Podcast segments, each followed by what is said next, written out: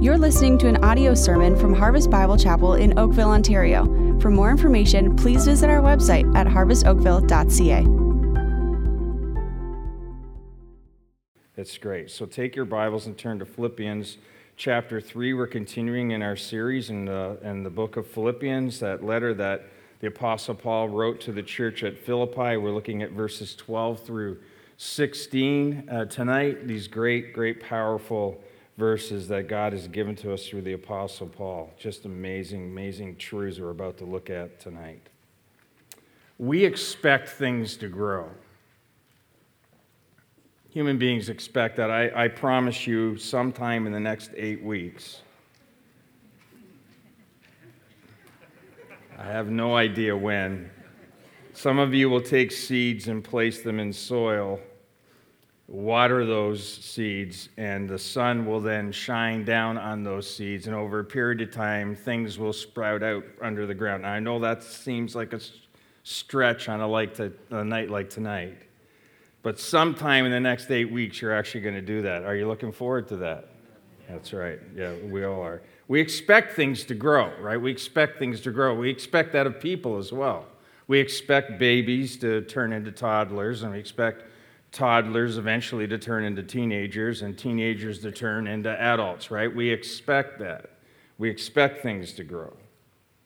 The same is true of spiritual growth or spiritual maturity. We expect spiritual babies, babies, people that just became Christians. We expect them to grow. We expect them to eventually become spiritual teenagers and then to become spiritual adults in Christ. We know that's a good expectation because that's what God wants. Like in Ephesians chapter 4, verses 11 through 16, he talks about the church that we're supposed to grow up in every way into Him who is the head, Jesus Christ. Or Romans 8:29 where the apostle Paul reminds us that God wants us to be conformed into the image of his son. That's what spiritual growth and spiritual maturity is like. That's what we've been celebrating tonight. You know, every single baptism has been uh, like a, a, a sign, a testimony, evidence of spiritual growth, right? The word of God was planted, it was watered, people came to know Christ, and now they're actually willing to proclaim to even strangers that I'm a follower of Jesus Christ. That's like a sign of spiritual growth, of spiritual maturity. We expect that. It's an expectation. And unfortunately, when those expectations are not met, we know that something is wrong. I remember the letter that the Apostle Paul wrote to the church in Corinth, and he said to that church, he said, You know, I, I desire to address you as spiritual, but I can't. I have to address you as carnal, he said. In other words, he was saying, I, I kind of expected you to be at a different spot than what you're at, and unfortunately, I can't address you like this. I have to actually speak to you like this. So we expect growth we expect growth, but sometimes those expectations aren't met. And I know that's true of my own life. I want to grow in Christ. If you're a follower of Jesus Christ here and you share in that same kind of desire, you want to grow in Christ. I know what my position is in Christ. The Apostle Paul has just reminded us of that position in Philippians chapter 3, verses 1 through 11, when he says in verse 9 that I have a righteousness from God. In other words, I, I, I have been declared to be righteous not by what I have done. He really clearly tells us that in the first 11 verses that it's nothing that he's done, nothing that he's earned, nothing that he's done, but it's all through his faith in what Christ has done. He hasn't earned it, but God has extended his grace towards him and giving him that. He's declared to be righteous before God. He has this legal standing before God because he has placed his faith in the person and work of Jesus Christ on the cross. Christ's righteousness has been imputed unto him.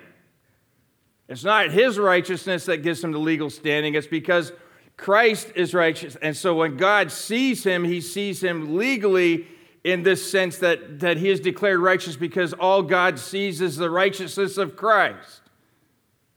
That's like theology, and that's like amazing. It's amazing to think that that's the case. And I, like the Apostle Paul, know what my position is in Christ. I revel in that position in Christ. I know that if I were to leave this place tonight and to die and I went, I went into eternity, I know where I'm going because God would declare me to be righteous, not because of my righteousness, but because of Christ's righteousness. But here's the thing I also know my life, my practice in Christ. I know what my position is, but I also know what my practice is like. And I got to tell you, and I know I'm in a, a room full of people who can, they're not going to judge, you're not going to judge me on this. I am not always righteous.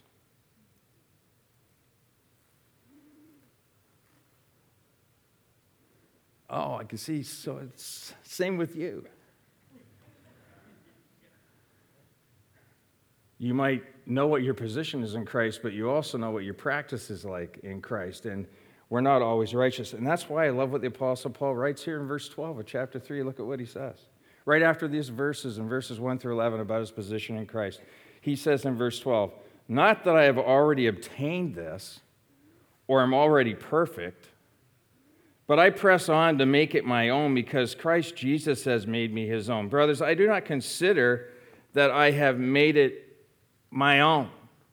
What's he saying? He's saying this that even though he knows what his position is in Christ, that he is seen to be righteous because of Christ's righteousness, he knows that he doesn't live that out perfectly in his life.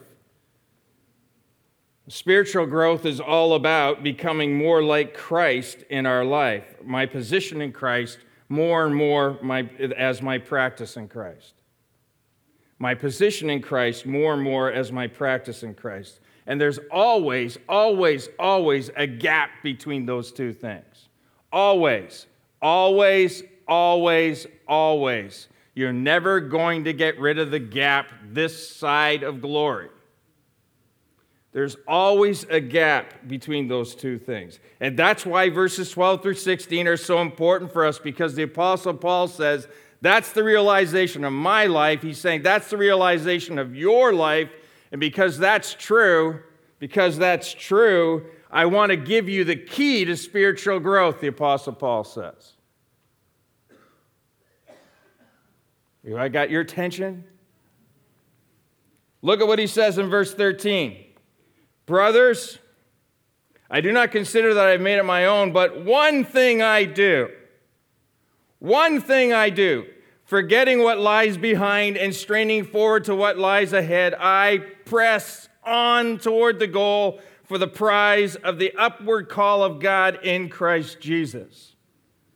Here's your point. Here's your point for tonight's message, and it's this spiritual growth, if you want to grow in Christ, Spiritual growth always requires a single pursuit. It requires a single pursuit. He says this in verse 13. Underline this if you can in verse 13. But one thing I do. One thing I do. In other words, this is of greatest importance. When my feet hit the ground in the morning, this is what I do. That's what the Apostle Paul is saying here. This is the one thing that I do. Well, I want you to know that the Apostle Paul is not under any illusion that he can actually produce spiritual growth in his own life. We know that to be true because in Philippians chapter 1, verse 6, if you just kind of look at that quickly, he says this And I am sure of this, that he who began a good work in you will bring it to completion at the day of Jesus Christ. In other words, God starts the work, God completes the work, God does the work. He's not trying to say to us in these verses that I can or that you can produce spiritual growth in your life. Only God changes people. Thank you. That's good. Let's, say, let's try that again. Only God changes people. Right? Only God does that. We don't do that. But here's what the Apostle Paul is saying God does his work of change when we pursue. One thing I do, he says, this is the one thing, verse 13. And then he drops down, drop down to verse 14, the first three words in verse 14 because that's the main verb. This one thing that I do. What is the one thing that he does? He says, I press on. I press on. God produces change, God produces growth in our lives when you and I press on. It means to constantly strive after. It means with all of your energy, pursue. It means to chase after this. Chase after this. Pursue this. Pursue what? Well, look what he says in verse 14. Pursue this. Press on what? Toward the goal. It means that his, his running, his chasing after, his pursuing is not aimless. It's actually got a target attached to it, an actual goal mark. That's what the word goal means there. It means actually to have a, a mark that's the goal or a target, kind of like an archer, right? You know, archers, I'm not very good at this. Some of you might be really good at this, but archers stand way, way, way, way, way, way back and they shoot for this little puny little target this little target, and they let the after you know after they steady themselves down, they kind of they let it go, and it goes shooting towards the bullseye. They hit the bullseye. They've hit their goal mark. That's what this word means. Or a runner who's about to run a race, right? If you're going to run that race successfully, you better know what lane you're in, and you better know where the end of that race is. That's the idea here. That's what the goal mark is. It's to actually have have a target, like what Paul says in 1 Corinthians chapter 9, verses 24 through 27. You run the race, right, as if you're going to win the prize, right? You've got to cross the line. This is what he's talking about here having a goal.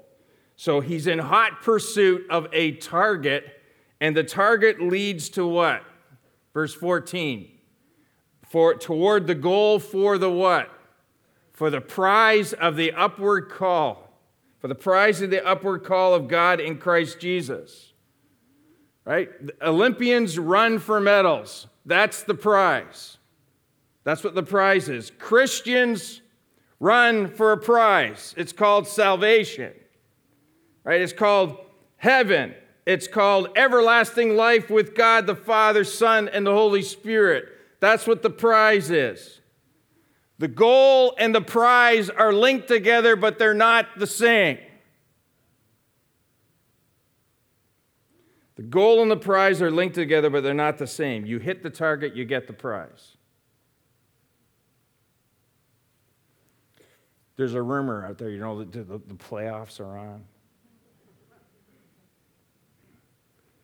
And, um, you know, the Maple Leaf and Raptor fans, I'm sure you're excited about about today, and yet you still chose to come to church. That's awesome. Right? There every each one of those teams has a goal. Do you know what the goal is? The goal, no, the goal, the goal is to win, but not to win one game, but to win how many games? 16. To be the first team to get to 16 wins. Four rounds, four wins each round. If you win all 16 of those games, you get the prize. The goal is the goal is to win 16 games. If I win the six, you win the 16 games, then you get the prize. You get the prize, right? You get the prize. You got to be the first team to win those 16 games. You get the prize. That's what they have a target. The target leads to a prize. You hit the target, you get the prize. You hit the target, you get the prize. You hit the target, you get the So, what's it like in the spiritual life? What does it look like in the spiritual life? Well, let's look at what the Apostle Paul says about his own life in 2 Timothy chapter 4. In 2 Timothy chapter 4, verses 7 and 8, he describes for us his goal and his prize. It's really instructive for us. I, th- I find this really, really important. He says in 2 Timothy chapter 4, verse 7, he says he's, at, he's writing these words at the end of his life. He's right near the end of his life. And he says this This is what my goal has been. My goal has been to fight the good fight. I have fought the good fight. I have finished the race. I have kept the faith. That's his finish line. Paul says every time, every morning I get up, when my feet hit the ground, This is what my goal is. My goal is to fight the good fight, to finish the race, to keep the faith, to be faithful to the Lord to the end, to be faithful to the Lord, to fight the good fight, to go across the struggles that I come across in my life, to do that for God's glory, to finish the race that God has given to me, to make sure I'm faithful to the very end. If that, that's what his goal is. That's what his goal is. Now, you hit that target, and what's the prize? Look at the next verse, verse 8. Henceforth, there is laid up for me the crown of righteousness, which the Lord, the righteous judge, will award to me on that day, and not only to me, but also to all who have loved his appearing. Do you see it? Do you see it? The goal, the target, now the prize. The prize. Henceforth, there is laid up for me the crown of righteousness, which the Lord, the righteous judge, will award to me on that day, and not only to me, but also to all who have loved his appearing. That's what, that's what our, our goal is, and that's what our prize is. Our goal is to be faithful to the end, to cross the finish line, and, and, to, and to see God give us this prize, this prize, this crown, this crown of salvation, the glory of the Lord, just the, the rewards that He's abundantly going to give to us. You say, well, why in the world is that so important? Why is this the one thing that I must do? Because when your mind and your will are not on the finish line and not on the prize, you become aimless, you get distracted, and there's no growth. You want to know why you're not growing in the Lord right now, I'm guessing, I'm only going to guess at this point because do little bit of diagnosis here. The Apostle Paul is telling you why. It's because you're not, your eyes are not focused on the goal of the finish line and, and, and the prize that is truly yours. Maybe you've got a different prize. Maybe you've got a different finish line. But this is the, co- the key to spiritual growth. Spiritual maturity is not the result of age, it's the result of intentionality. It's why some who say they've been following Jesus for 50 years have little growth, and why some who have been following Jesus for five years have much growth. It's all about what you're pursuing. It's all about what you're pursuing. You say, oh man, I don't think that's true. I don't think that's true at all. Well, look out for what the Apostle Paul is about to say in verse 15. Go ahead, look at the, look at the text. Let those of us who are mature think this way, and if, if, if in anything you think otherwise, God will reveal that also to you. What's he saying there? He's saying, I'm sorry. If you don't think that I'm, that I'm right in this, you're wrong, and I'm just going to ask God to reveal to you the truth that I'm talking about right now. He's, this is what Paul is saying. This is what the Apostle Paul is saying. He's saying, listen, you, you've, you've got to pursue the right things. So let's ask ourselves some questions. What is it that you are expending all of your energy towards when your feet hit the floor in the morning? What is your single pursuit? What are you expending all your energy towards? What's your target? What's your goal? What's your mind and your will focused on? What goal are you trying to hit? What is, every day, what goal are you trying to hit? Is it Christ likeness? Is it finishing the race faithful to Christ? Is it finishing the race of that day faithful to Christ? When you wake up in the morning, is that the cry of your heart? Because I'm telling you, if that's not your goal, you're not going to hit it. What's your prize? What are you seeking more than anything else? What is your reward right now? Right now. What is the reward of your heart? What is that you're longing for? What is that you're hopeful for? What is the thing that you're most hopeful for? Success? Security? Family? Salvation?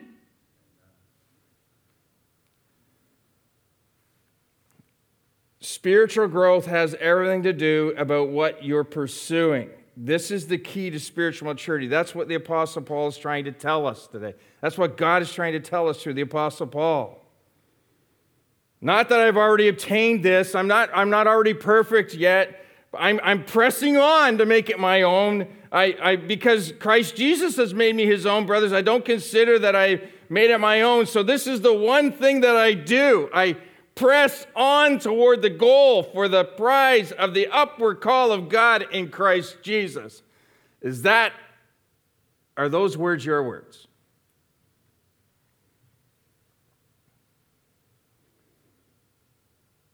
That's the key. And I'm telling you, boy, that's a hard, that's, I gotta tell you, that's just a hard thing to do every day, man. It's tough. It's hard, right? It's hard to every day live with that single kind of pursuit and single minded as a heart like that. And so, well, I want to suggest to you there's three other things in this passage that the Apostle Paul tells us about, that God is telling us through his Spirit tonight, that are really key to help us gain a single pursuit in our lives. Right, you ready for those? Because I need, I need something else. I need more. I need more than the Apostle Paul telling me I have to have a single pursuit. Come on, man. What else is there? Right, so here are three key things. Here's the, here it is. Here's the first one.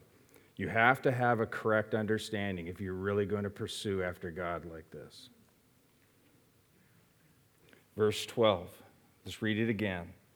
Not that I have already obtained this or I'm already perfect, but I press on to make it my own because Christ Jesus has made me his own. Brothers, I do not consider that I have made it my own. What's he saying there? He's saying, listen, you, ha- you have to understand spiritual growth and maturity is not instantaneous, right? Nor is it a destination that you arrive at this side of glory. Right? It's a progressive process. You become more and more like Jesus Christ.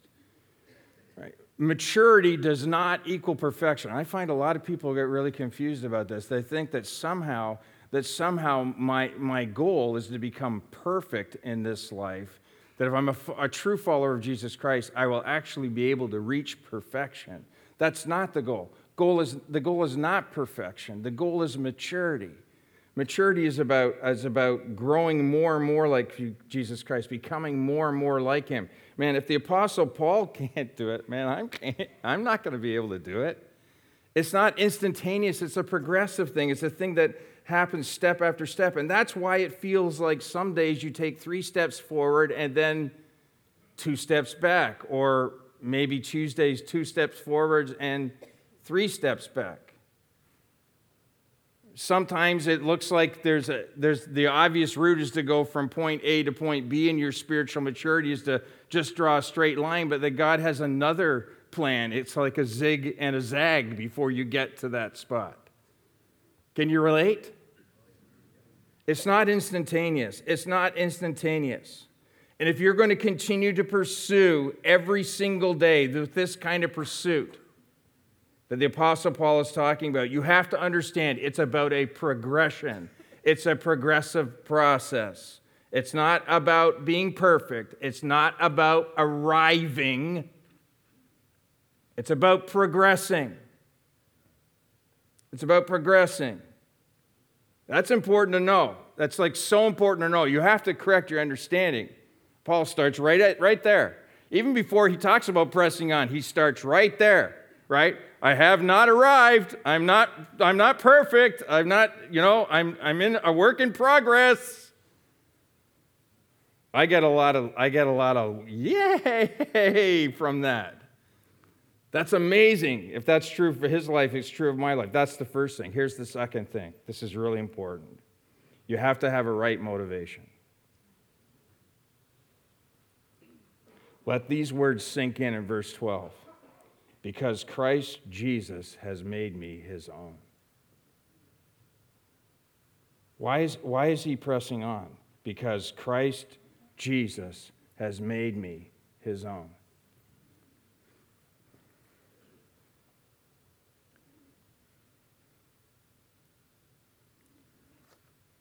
Christ made me his own.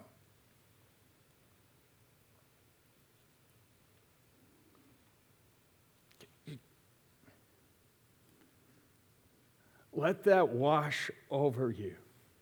Let that totally wash over your spirit. Christ, if you're a follower of Jesus Christ, Christ has made you his own. He has made you his own. And, and, and still, and still, I get questions from people all the time who ask me things like, well, why do, have, why do I have to work hard at this single pursuit? Why do I have to press on with all this energy? I mean, I already have the prize. I don't need anything else. You know? I don't, I don't need anything else. I believe that Jesus died for me. I believe that he died on the cross, and I believe there's forgiveness and through that, through faith through that. I, I'm saved. I've got salvation. That's great. I'm all wrapped up, right? Eternity's good for me.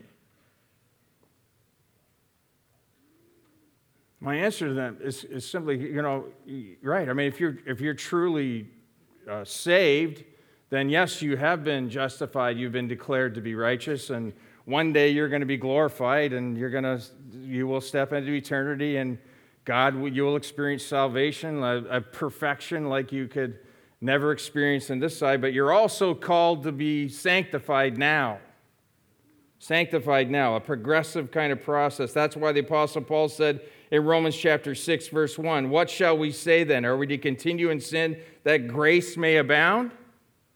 The answer to that question is no. John MacArthur uh, says it this way He says, Spiritual children have a built in desire and drive for growth.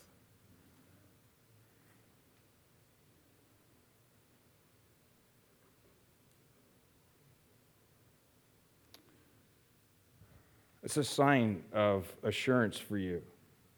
And if you're not in pursuit of the goal, then you, you have no assurance of winning the prize. I would never presume to take the place of God and knowing the condition of your heart. I'm just speaking to your own personal assurance of winning the prize. If you're not in pursuit of the goal, then you have no assurance of winning the prize. Grace is what grows us. Grace grows us. Apostle Paul wrote to the church at Corinth when he, he was telling them about being generous with the things that they had. He said, he, he went, what did he do? He went straight to the example of Jesus Christ. He said, Though he was rich, yet for your sake he became poor, so that you by his poverty might become rich. Think on that, and it will lead to generosity towards others. Why? Why? Because grace changes us. Grace changes us.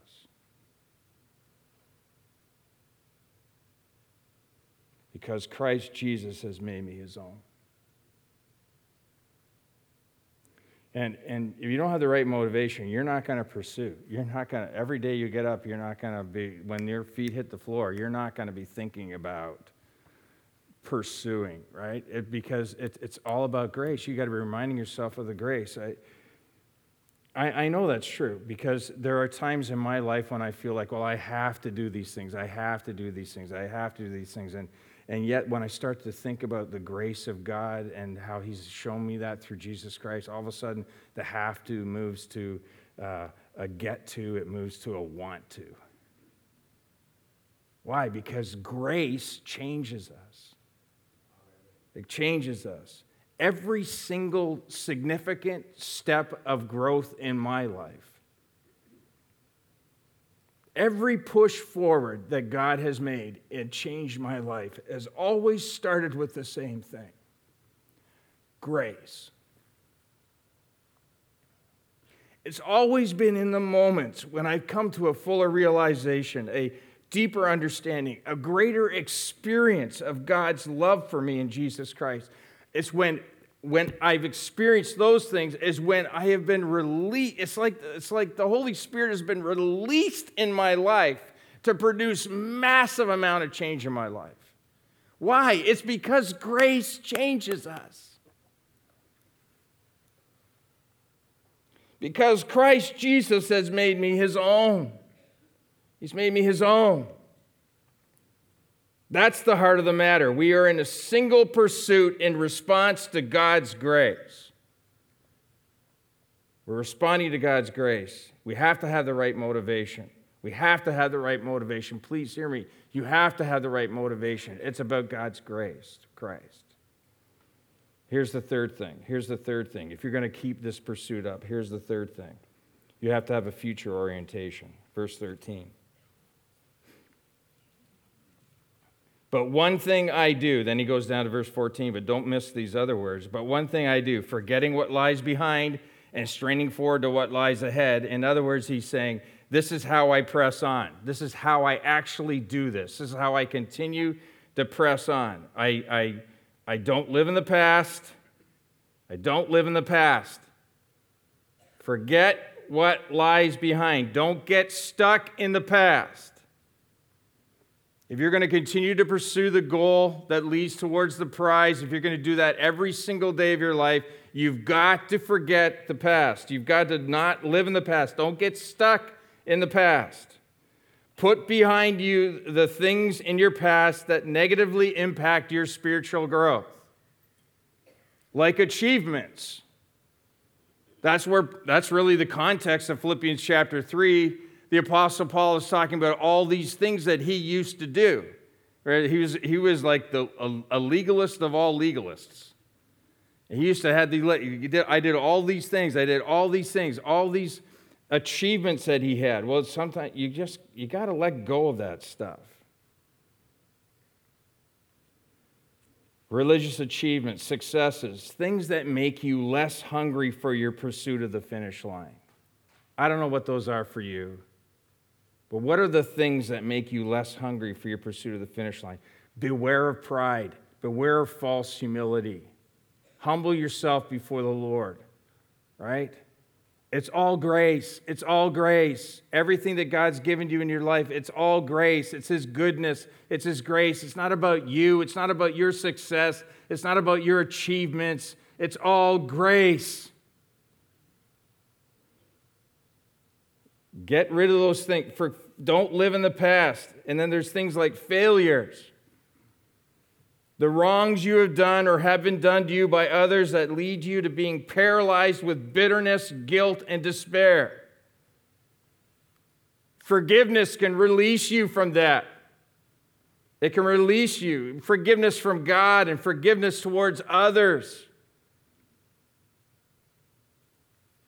If you can't experience the forgiveness from God for the things that you have done in your past, and you are not able to express a level of forgiveness towards others who have wronged you, it's going to hurt your ability to grow in Christ. You won't be in pursuit. You won't be in pursuit. You just, you, you won't be. That's why I like what Tim Keller says. Now, other people have said this, but this is where I heard it. I heard it from him. He said, Don't let success go to your head, don't let failure go to your heart. Why? Because it impacts your pursuit. Don't let success go to your head, don't let failure go to your heart. It's important. So don't live in the past, but look what he says next live for the future, forgetting what lies behind and straining forward to what lies ahead. Christian, your best days are ahead of you. Your best days are ahead of you. So strain with every spiritual muscle that you have to hit the target and cross the finish line. Expend all the concentration you need, every ounce of effort you need, every level of intensity that you need. Do it. Do it. Now, I want you to imagine just for a moment, I want you to imagine, imagine that this white rope is endless, and it's not. It's 50 feet long. But imagine it's long, and this is, I, I got this from Francis Chan. Somebody's saying, I've seen this before. Yes, you have. It's on YouTube. um, imagine that this rope goes on forever and it represents your existence your existence. There's a long white rope, you know, long white rope. This little, this little red piece, this little red piece represents the existence of your life here now on this earth, this little piece.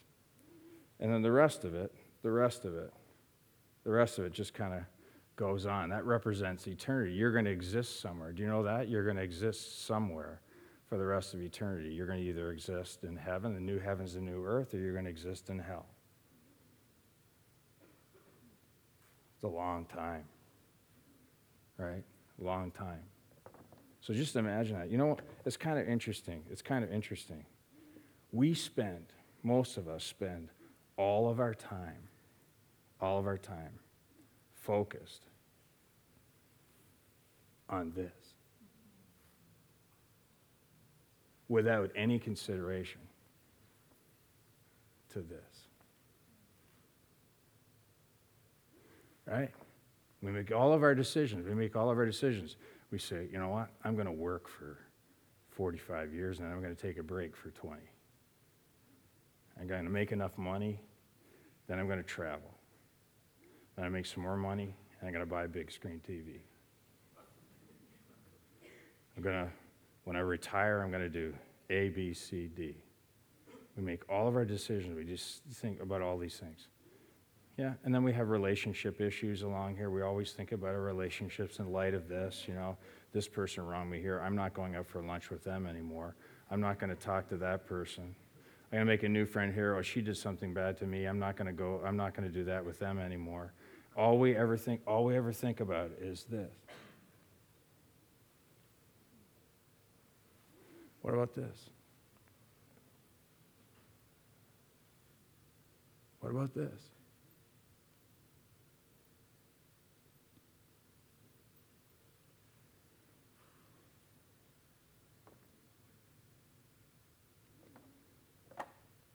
Don't live in the past.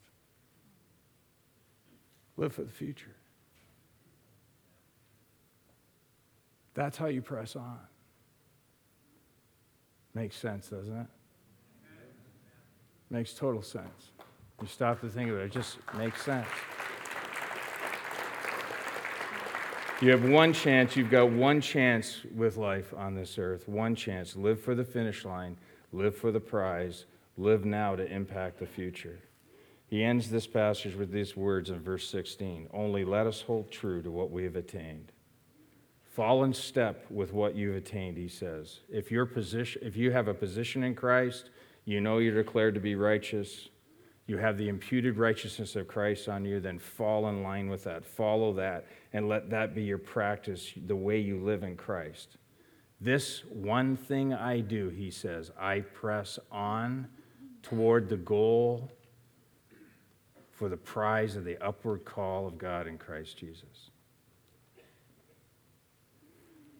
How do we respond to that? Well, you know, I was thinking about this all week about my own life, and I just thought to myself, you know what? I, I, I got to repent. Because it's too easy for us to become complacent with where we are in Christ. Not pursuing the finish line of faithfulness, not thinking about the prize that's awaiting for me, this beautiful prize of salvation we need to repent of that. We need to repent of that. We need to repent of pursuits that are only temporal without any consideration of the eternal. We need to repent about pursuing out of duty rather than delight, about not responding and every day from a flow from God's grace because Christ Jesus has made me his own. Christ Jesus has made me his own. I can't get over that. We can't get over that. Don't ever get over that. So I don't know where you are tonight, but let's just bow for a word of prayer. Let those who have ears hear, Father. Let those who have ears hear. Father, I just pray that in this moment right now, even as we sing, God, that you would just bless our response. May the words that you hear sung come from our hearts that are full of repentance tonight because we know we become complacent. We know we live most of our time thinking about temporal things and not ever considering the eternal.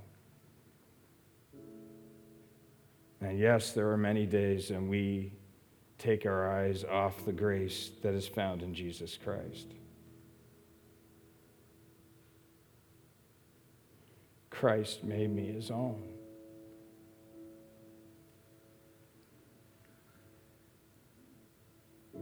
So pursue pursue. Pursue towards that goal, that target line of finishing faithful for Christ, knowing that what awaits you is this prize. Oh, the glorious prize.